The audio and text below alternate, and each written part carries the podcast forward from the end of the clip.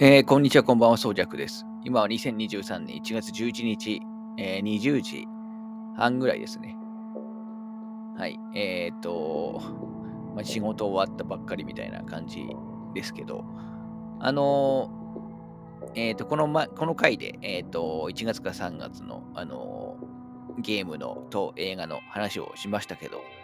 まあ、ちょっともう一つ、えっ、と、まあ、おまけじゃないですけど、えー、ちょっとイベントの話をまたしたいと思います。ゲーム関連の。で、それがですね、えー、と1月7日に、えー、と行われた、えー、13期兵防衛権というゲームの、えー、とオーケストラコンサートになります。で、えっ、ー、とこれも 1,、えーと、1月7日土曜日の昼夜公演のみで、えっ、ー、ともう終わってるイベントです。なので、まあ別に紹介したところで、これから行けるっていう話じゃないんですけど、あの、まあ、えっ、ー、と、レポート的な、えー、ことも兼ねて、あと、まあ次へのね、期待とかも、あのー、兼ねて、まあちょっと、え、お話ししようかなという感じですかね。はい。まあ最近、えっ、と、ゲーム関連の、あのえーまあ、特にね、音楽関連のイベントのあの話はしてますけど、まあ、その一環という形で、えー、思っていただければなと、えー、思います。はい。で、一応、まあ、あのー、この13期防衛権、えー、まあ、今回はあくまでコンサートの話なんで、えー、ゲームの話はもうほんと軽めに、えー、しますけど、えー、もともとあのー、2019年かな、2019年11月 ,11 月28日に、えーと、プレイステーション4で発売された、えーとまあ、アトラスから発売された、えー、で、バニナウェア、私のまあめちゃくちゃ好きなデベロッパー、まあ、開発会社であるあのバリナウェアが、えー、開発した、えー、ゲームになります。で、最近だと、えー、去年の、あの4月に、えー、任天堂スイッチ版が、えー、発売されている、えー、感じです。多分 PC 版とかはないので、えー、と今やるなら本当プレステ4版と、えー、スイッチ版のいわゆるコンシューマーのみという形になりますね。はい。で、まあ、まあ、どんなゲームかというと、あのー、まあ、バニラウェアっていう会社は、まあ、主にその、まあ、それまではアクションゲームが主に、えー、作ってた会社ではあるんですけど、今回のあの13期貿易は結構違っていてですね、あのまず舞台がですね、あのまあ、ここだけじゃないんですけど、メインの舞台が1980年代の、まあ、日本という、まああのまあ、私もちょっとリアタイと劇的に、なんかめちゃくちゃリアタイってわけじゃないんですよ。まあ、1980年代の架空の日本を舞台に、え、ー、と、まあ、滅びの運命に抗う13人の少年少女を描く、まあ、ドラマチックアドベンチャーゲームというふうにね、えー、なってますけど、まあ、大体ゲームの構成どんな感じかというと、あの、まあ、まずアドベンチャーパート、あのまあ、ストーリーがメインの追走編っていうね、アドベンチャーパートがあって、ここはあのあれなんですよね、横スクロール、まあ、バリナウェアお得意のあの横スクロールの画面であのストーリーがね、えーと、進むような、えー、ゲームになっていて、まあ、ゲーム性はね、正直あんまり、あのー、高くはないんですけど、あのー、結構まあ、バリナウェアらしい、まあ、美しいビジュアルの、あのえっ、と、なんていうんですかね、絵画調のビジュアルで、まあ、1980年代の日本とかを中心とした、まあ、あのまあ、ノスタルジックなね、えっ、ー、と、グラフィック、まあ、超ビデグラフィックの中、まあ、えっ、ー、と、まあ、結構、まあ、S、ガチンコ SF というか 結構、まあ、いろんな SF 映画の、えー、設定とか、まあ、オリジナルの設定とかを、まあ、取り込んだ、まあ、かなり入り組んだ人間ドラマ設定の、あの、まあ、ストーリーが展開するあの話に、えー、なっている感じです。で、そのアドベンチャーパートと、のあるがある一方で、えーと、崩壊編っていうね、まあ、シミュレーションバトルパートが用意されてます。これは、まあ、あのー、このポッドキャストだと、あのー、ちょっとグリム君、同じね、バニラウェアが開発したえー、グリムグリモアのね、帰りちょっと話しましたけど、まあ、いわゆる RTS と呼ばれてる、あの、まあ、リアルタイム、あの、ストラテジーの、いわゆるシミュレーション、あの、パートで、あのー、まあ、味方ね、え、ー、と、各ね、今回のこの主人公たち13人は、あの、まあ、ロボットに乗るんですよね。13人の10人だったかな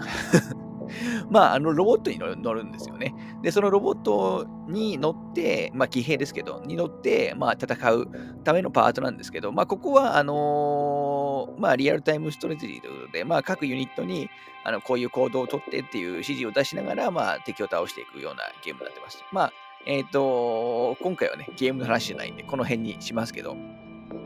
まあ、なので、えっ、ー、と、まあ、アドベンチャーパートは、あのまあ、ストーリーを、ね、横スクロールの感じで、まあ、シミュレーションパートは、えー、まあ、騎兵に乗って、まあ、ロボットに乗って戦うあのシミュレーションパートでこう構成されているあのゲームだと思ってもらえばいいと思います。で、これ結構はまあ話題になって、えー、まあ、口コミでじわじわね、えー、広まっていった、まあ、非常に評価の高い、えー、ゲームになっているという感じですね。ただ私、個人的にどうかというと、まあ私はちょっとバニラウェアにゲームに関しては、どうしてもアクションを求めてしまうんで、あのー、まあ同じね、バニラウェア制作のゲームだと、まあオーディンスフィア、レイブスダッシュとか、えっ、ー、と、オボラムラマスターとかありますけど、まあそっちほどはちょっと正直好きになれなかったなという感じですけど、まあ普通にね、えー、当然、ま、好きですし、満足も、えー、している、えー、ゲームに、えー、なってますね。はい。で、え、ー、と、まあ、今回ね、この作品のあのコンサートがあの行われた、えー、わけですけど、まあ、まずこの13系防衛権、え、ー、と、音楽面の話をすると、あのまあ、バニラウェアの件は基本的にそうなんですけど、あの、崎本仁さん率いる、あのベーシスケープというね、会社のが基本的にはあの作っています。あの、コンポーズしている感じです。はい。なので、まあ、もう基本、これはどこのアトラスからゲーム、出るゲームに限らず、まあ、バニラウェアが作るゲームは、まあ、基本はここのベースゲームがね、関わってくる、えー、感じになってますね。で、まあ、基本ゲームによっては全然音楽性は、あのー、違うんですけど、あの13系防衛圏の場合は、まあ、さっき言ったようにちょっと80年代の日本がメインの舞台なんで、まあ、特にアドベンチャーパートだと、まあ、ちょっとね、懐かしい、夏メロ的な、あのー、なんかゆったりとした BGM が結構多かったりして、まあ、中にはね、ちょっとアイドルポップスみたいなあの曲もあの入ってたりもするんですけど、当時の。一方で、まあ、あのシミュレーションパートは、あの、まあ、結構ね、メーカーで戦うような、あの、まあ、より SF 色が強い感じなので、まあ、ちょっとね、であのテテクノというかデジタル色が強いあの曲が、まあ、多いという感じになっていて、あのサントラに関しては、あのまあ、私も買ってますけど、あの当時4枚組で、えー、と発売、えー、されています。多分、あのエビ天さん、あのファミ通の通販の、ね、エビ天さん、えー、1000倍だと思いますけど、あの今でもあの買えるような状態ですね。で、1年後にあのリミックスアレンジアルバムをあの発売されてまして、まあ、これもあの買っていて、まあ、ぶっちゃけ私はオリジナルサンササントラよりもこのリミックスアレンジアルバムが、まあ、非常に好きというね、えー、感じになってますね。はい。ベースケーブルの話もちょっとしたいんですけど、まあちょっと今日 今日はやめて、やめておきます。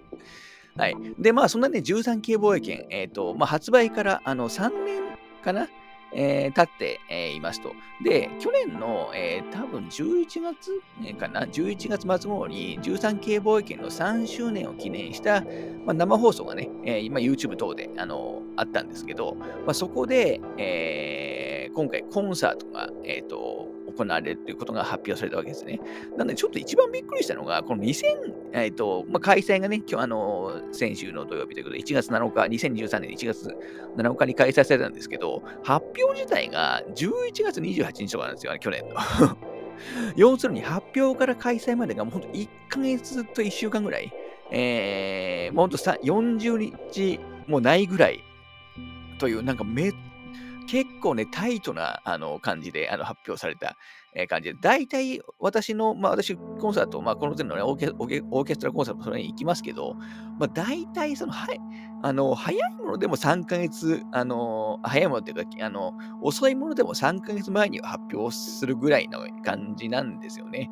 あの、まあ、大体その、まあ、あの、なんですかね、チケットの割り振りとか、まあ、いろんな調整とかもあのありますし、まあ、アナウンスのね、えー、問題とかもあるんで、まあ、大体遅くても3ヶ月前にはね、発表するものなんですけど、まあ、1ヶ月前に発表するし、しかも結構もう、えっ、ー、と、年初も年初、あのー、という感じで、もうびっくりしたのを、覚えてますね。私実は1月7日はあの本来はですね、仕事をする予定だったんですけど、まあそれ翌日に、え、ー、と移して、あのー、まあ、せっかくの機会だからということでね、えっ、ー、と、今行くことに、えー、したような感じです。で、この13系防衛圏の、えーと、コンサート、あの、まあ、一応ね、えーと、タイトルはね、今言ってる13系防衛圏のオーケストラコンサートではあるんですけど、まあ、他にね、まああの、同じアトラス発売でバニラウェア制作、開発のゲームで、えっ、と、オーディンスフィア、あの、と、あとドラゴンズクラウンっていうね、ゲームがあるんですけど、まあ、この曲もやりますよと。いうことで、あのー、まあ私がね、めちゃくちゃ好きなあのゲームではあるんで、あのー、それも結構大きな特徴になっていて、なので要するにバニラウェア、13系防衛権を、まあ、まあ、メインとした、まあ、バニラウェアのコンサート、あのー、でもあった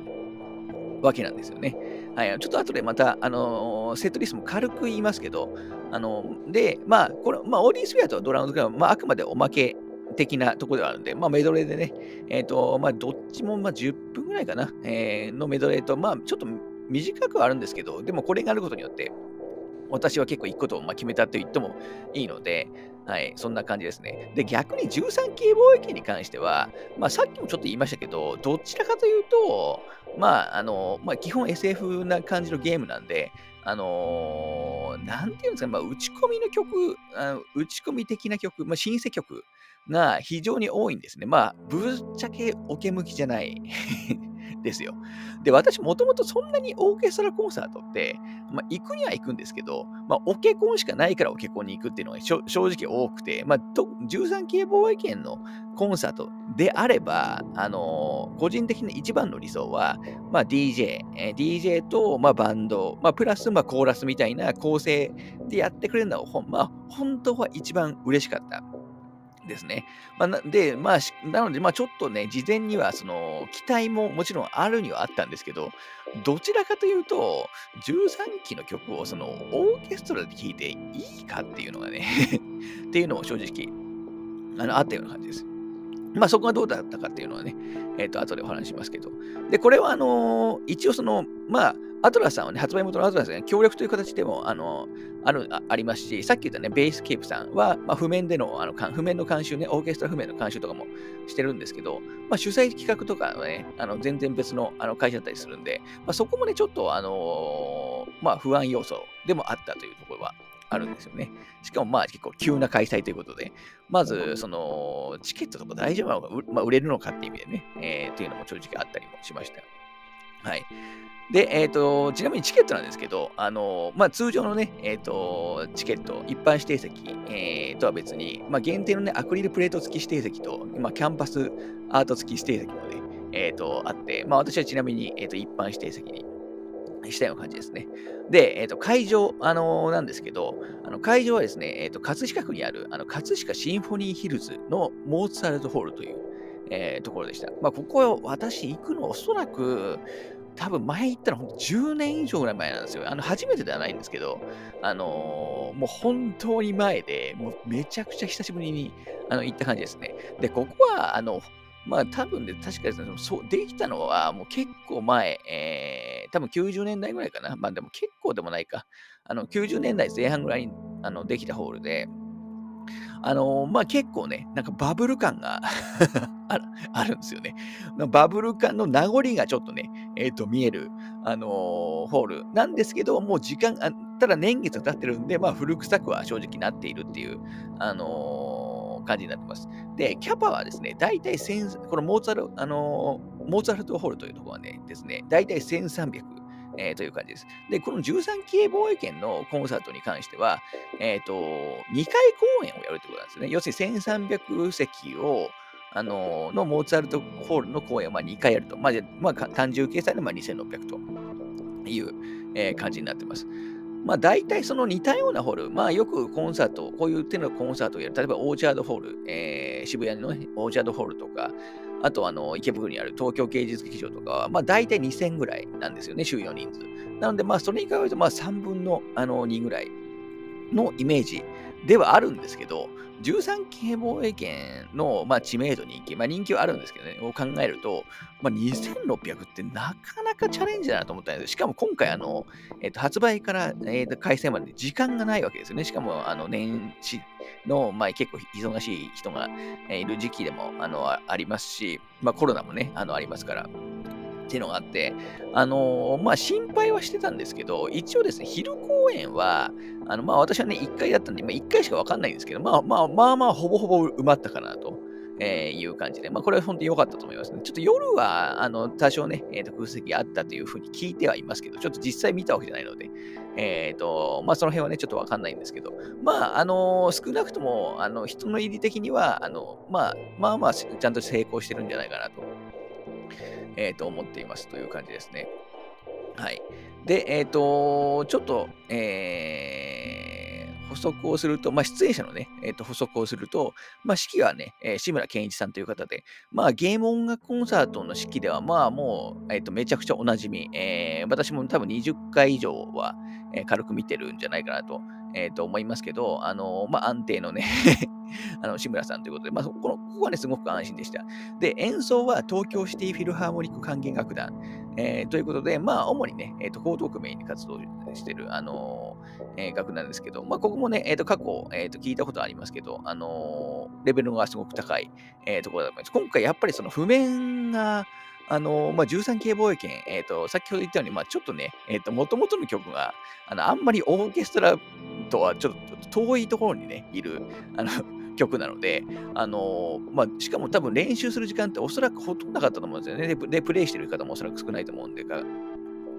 あの、っていうことを考えると、まあ、後で言いますけど、まあ、よすごく良かったんじゃないかなと、えー、と思いますね。で、MC は、あの、まあ、えっ、ー、と、アトラスさんの放送でおなじみの、えっ、と、磯村智美さんで、で、ゲスト MC として、まあ、先ほど言ったね、ベースケーブのあの、崎本さんと、まあ、工藤さんと金田さんっていうね、3人があの来られて、まあ、途中ね、楽曲に関する、あのエピソードとかもあの話された感じですね。やっぱさ崎本さん、ちょっと久しぶりに、えー、と見たので、嬉しかったですね。私か昔からのファンで、えっ、ー、とまあ、特にね、私はなんかシューティングとか好きなんで、えー、早急グ連隊とか、レイリアンドシルバーガンとかも好きなんですけど、まあ、最近だとね、タクティクス動画とか、あのー、リメイクとかも発売されてますし、まあ、好きな方は非常にあの多いと思うんですね。はい。で、まあそこもあのゲスト MC の話も聞きつつ、あとゲストボーカルとして、えっと、伊藤風さんっていう、まあ13系貿易の中で、まあ先ほどちょっと話いたしましたけど、あの、まあ昭和歌謡的、昭和アイドルポップスみたいなの入ってる入ってるんですよね。あの、えっ、ー、と、シーサイドバケーションっていう、ちょっと日本語タイトルなんだっけな、なぎさのなんとかっていう やつが入ってて、まあ、その、あの、ボーカルで伊藤夫さんっていう方が来られたりしましたし、あと、あの、コーラスで、これ前日に発表されたんですけど、コーラスで、あの、4人、あのー、入って、入るっていう感じに、え、なってました。このコーラスがあって、本当にさ、後で話しますけど、めちゃくちゃ良かったかなと。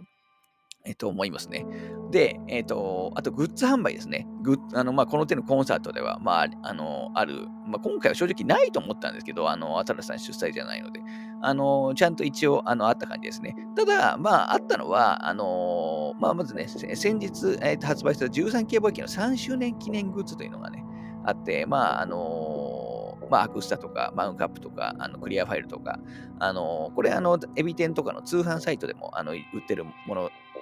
ではあるんですけど、ただまあ、あの、どこでも買えるってものではないので、まあ結構もうグッズ列がですね、結構やばい感じに、えー、なってましたね。私はその、まあ買おうと思ってアクスタは売り切れたんで、まあ、クリアファイルだけ、えー、買った感じでは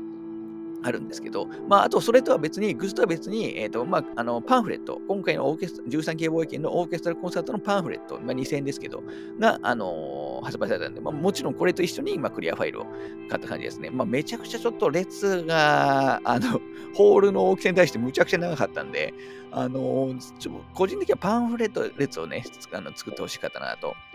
は思いますけど、あの、まあ、私はね、そのパンフレットとクリアファイルをあの買った感じですね。で、パンフレットに関しては、あの結構よくできていて、今、あの手元にありますけど、あの全部でですね、24ページ、えー、構成になっていて、えー、まずバニラウェアの、あのー、上谷さんとか、まあ、ベースケーブのメンバーの、あのからのメッセージと、あと各作品の紹介ですね、オーディンスピア、ドラゴンズクラウン13系防衛権の、あの各作品の紹介と、あとセットリスト、あの当日まで、え当日セットリストとセットリストの解説が、えー、結構なページで、えー、掲載されていて、で、その後、まあ、ベースケーブの崎本さん、工藤さん、金田さんの、まあ、インタビューですね。えー、まあ、行動インタビューみたいな感じで、行動じゃないか。インタビューが、えー、何ページかあって、えー、あとアーティストゲストプロフィールという、まあ、さっきの、先ほど言ったね、えー、指揮者の志村さんはじめとして、まあ、東京シティフィルハーモニック管弦楽団の、あのー、説明ですね。これ、しかもこれはちゃんとあのメンバーのね、全員名前が、あの、名前と構成が入ってるんで、ここはすごく良かったですね。っていうのが入ってて、まあ、全24ページで、あの非常にちゃんとしたパンフレットで、あの良かったと思いますね。だこれ多分金、えっ、ー、と、追加のゲゲストのことを考えると結構ギリギリで作ったんじゃないかと思いますけど、あの、すごくあのよくできているパンフレットだと思います。多分もう売ることはないんでしょうけど。はい。まあ前提として、まあそんな感じの、あのー、コンサート、あのー、だった感じですね。あと会場では、あの、13系防衛圏に、えっ、と、出てくる、あの BJ っていうね、あの、まあ、なんていうんですかね、まあ、ロボットみたいなやつがあるんですけど、まあ、そのロボットとかが展示、あの、の、多分実寸大、等身大の模型とかの展示もあったり、えー、したような、えー、と感じです。はい。えー、事前の説明はそんなところかな。はい。ではちょっとここで一回切って、この後ちょっと一応内容に関してもでの話をしたいかなと思います。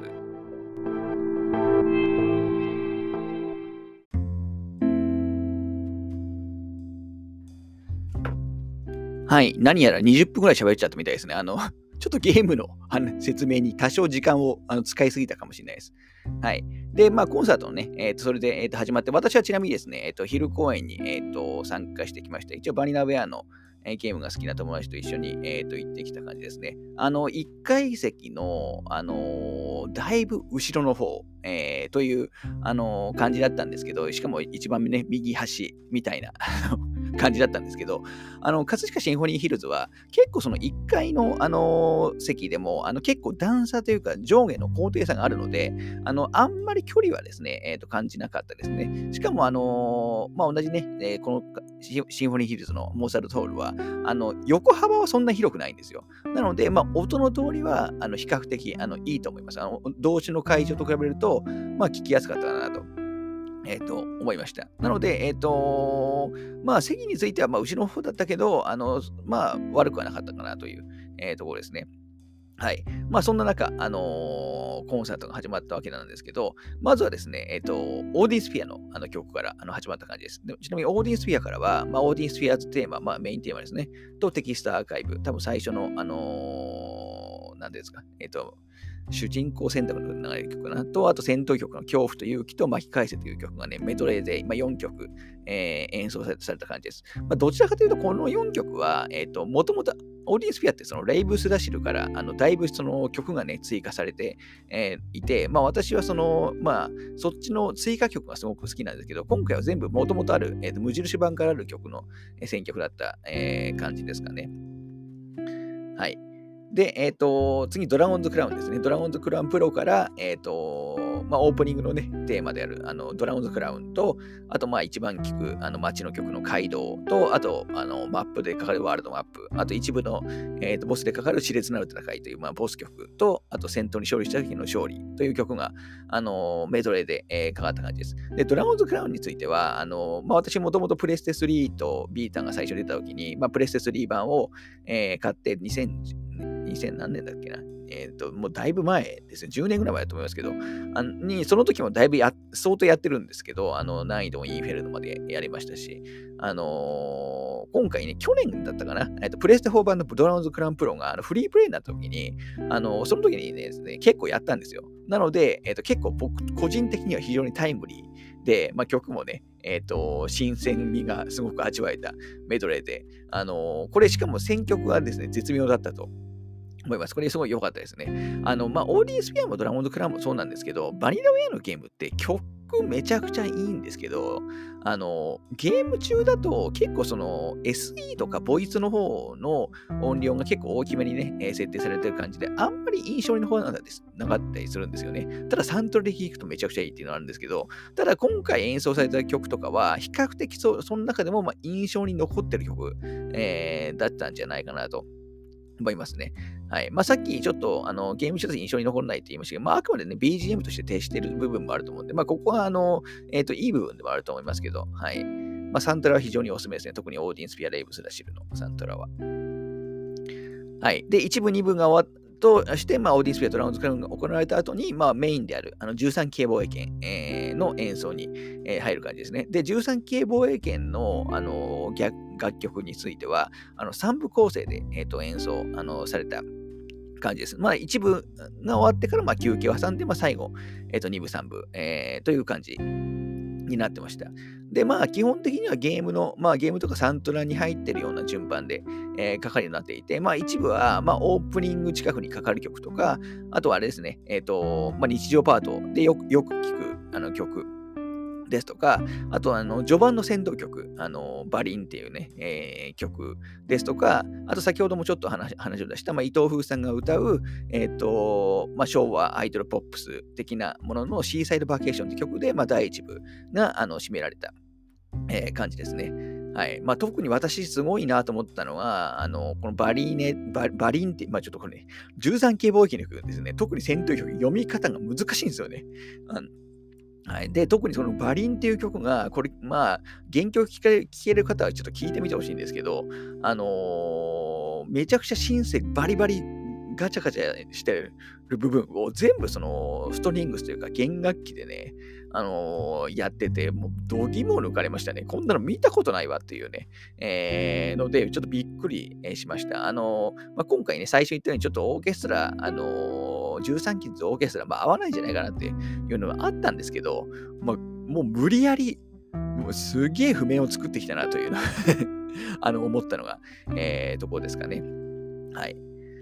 で、えっ、ー、と、休憩挟んで、第2部、えー、に関しては、まあ、第2部はどちらかというとね、ストーリー中盤の曲が、えっ、ー、と、多かったりするんで、えー、まあ、一部ね、戦闘曲ともありましたけど、まあ、正直あんまり覚えてなかったという 正直な ところ、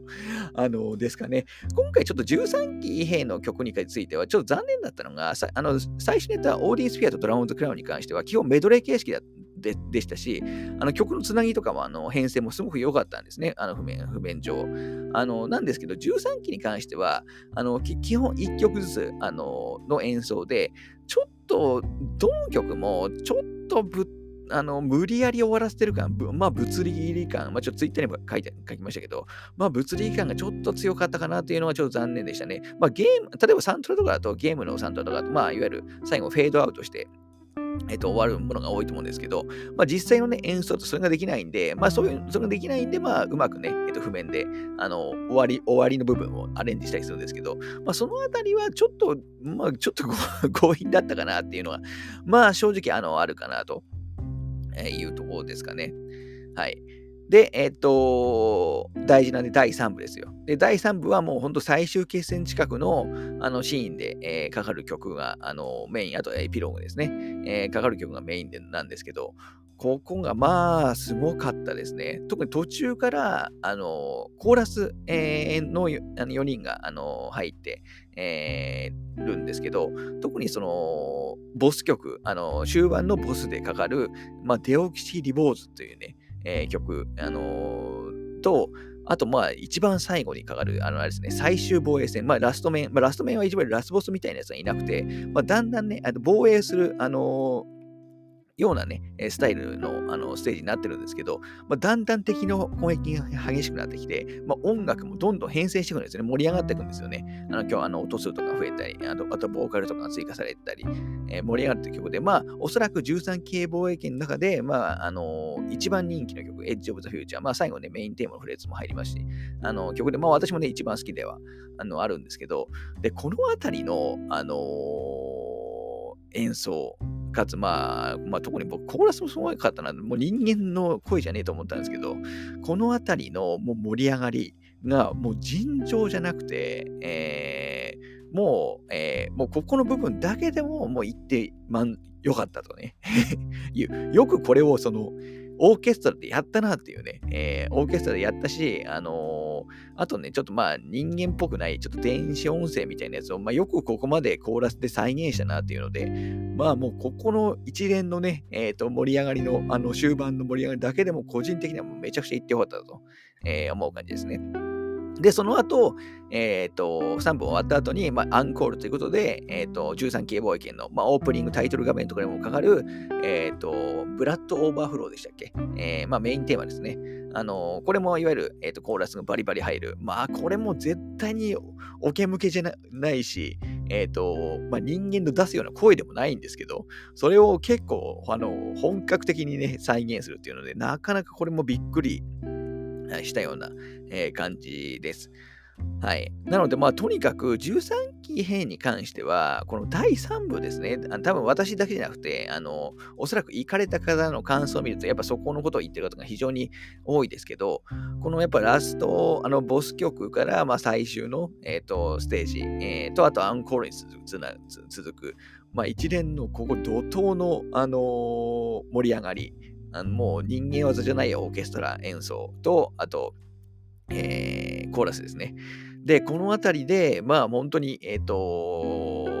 もうみんなのね、えー、耳を奪う、完全に奪ってしまったような、え、内容になってたんじゃないかなと思います。はい。まあ私もとにかくここの第3部からアンコールにかけてだけはもう何回も聞きたいなっていうのは、あの、ありますかね。はい。で、まあそんなこんなで、まあ大体本編2時間、まあ休憩除いて、まあ大体2時間ぐらいのあの構成になったあの感じですかね。はい。まあトークは時々あって、えっ、ー、と、さっきも言ったように、あの、まあベースケーブの、あのお三方の、えー、コメントとか途中であったりしましたけど、まあ、もうちょっとなんか話僕聞きたかった、まあ、出演者のね、えっ、と話ももうちょっと聞きたかったかなっていうのは、えー、まあ、なきにしまわずかなというところですかね。はい。まあ、総合的に言うと、まあ、個人的に特に良かったのは、まあ、ドラゴンズクラウンの、あのー、まあ、オーケストラメドレーと、まあ、13系防衛権の、まあ、第3部が、まあ、特別に良かったという、えー、感じですかね。はい。あの、あんまり第3部の感じの、あのー、は今まで言ったオーケコンでもあんまり聞いたことがないような、えー、方向性と迫力の、えー、感じだったと思います。はい。ということで、まあ、非常に、えーと、満足は、あのしている感じですかね。はい。あとはまあ、もう一つ残念だったことを挙げるとすれば、まあ、さっきね、えっ、ー、と、編曲のちょっとぶつ切り感だねって話もしましたけど、あとはやっぱりその、ゲーム画面ですね。まあ、ゲーム音楽のコンサートって、えー、ゲーム画面を結構ね、えっ、ー、と、がっつり流すやつと、まあ、全く流さないやつ、あの、あると思うんですけど、あまあ、まあ、中間もありますけどね。あの、13期へのあのコンサートに関しては、まあ、全くなかった感じですね。まあ、葛飾シンフォニーホールズは、あの、えっ、ー、と、デフォルトのスクリーンみたいなやつが多分なくて、まあ、一応確かですね、ただ、まあ、あの、えっ、ー、と、プロジェクター上映みたいなやつは確か多分できる会長だと思いますけど、今回はそういうのはもう全くなくて、まあ、音楽をね、聴くことがメインになっていた感じです。ここはですね、結構好みが、えーと、分かれる部分かなと思いますね。まあ、よくじっくり演奏は聞きたいので、あのない方がいいっていう方も、あのまあ、いらっしゃいますけど、まあ、私はですね、絶対あった方がいい、えー、っていう人間ではあるので、あのー、まあ、もしね、次回があるんだったら、まあ、ちょっと映像の編集とも大変なんですよね。それ作んなきゃいけないんで。あの、すごくやっぱり力が入ってるコンサートだと、もう楽曲のに対して映像を全部作ってくれたりするんで、ゲーム音楽コンサートって。あのー、まあ、さすがにちょっとそこまでしたら酷だなとあの思うんで、すけど、あのー、まあ、今回ね、非常に良かったっていうのと、あと、まあ、とりあえず、まあ、僕は何よりコンサートというよりは、まあ、バイナウェアの作品のファンがね、まあ、特に13期が中心ではあるんですけど、あのー、バニラウェアの作品のファンが集まる番が作ってくれたってことが、まあ、非常に、えー、と嬉しかったですね。はい。まあ、ぜひまたやってほしいなと思いますね。また僕個人的には、まあ、オーディエンスやドラゴンズクラウンの方でやってほしいですけど、まあもうちょっといかんせん、発売から時間が経っちゃってますからね。はい。あのー、まあ、もっと言うと、僕バ、あのバイナウェアのゲームの中で音楽が一番好きなのは、もうダントツで溺れ村正なんで、まあ、これはちょっと、えー、と発売がね、マーベラスなんで、あの、ここには入れないんですけど、まあ、溺れ村正はね、えっ、ー、と、過去ライブ、あの、ベースさんのライブとかでも、あの、聞いてますけど、あの、まあ、溺れ村正もね、現行期に移植してほしい ですし、あの、とにかくね、バニラウェアの作品、あの、新作、もう13期から3年間、あの、まあ、グリムグリオンはね、えっ、ー、と、リメイクというか、あのリメイクは出てますけど、完全新作って意味だともうずっと出てない、しばらく出てないんで、まあそろそろね、えー、欲しいかなというのは、あの、ありますかね。はい。ということで、えっ、ー、と、13系貿易のオーケストラコンサートの、まあ、レポート的なあのやつでした。ちなみに、あのベースケーブさんの、あのえっ、ー、と、音源というか、あのー、は、基本的には Spotify とかには、えー、ないので、まあ、本当はね、このコールトセットで、また、えー、いつものコンサートのあの振り返り みたいなやつやりたかったんですけど、まあ、ちょっとそれはですね、できないということで、まあ、今回はね、本当お話だけということで、えー、しておきます。はい。まあ、ぜひ、プレイしたい方は、サントラと、まあ、リミックスサントラ、あのー、も買ってもらえばいいかなと思いますね。私も本編の内容は、えー、発売に向かってやってるんで、もうゲームの内容もね、えー、と結構ね、もう、えー、覚えてないので、まあ、どっかでね、えっ、ー、と、再プレイをしたいなと,、えー、と思うタイトルになりますね。はい。ということで、えー、これで終わりたいと思います。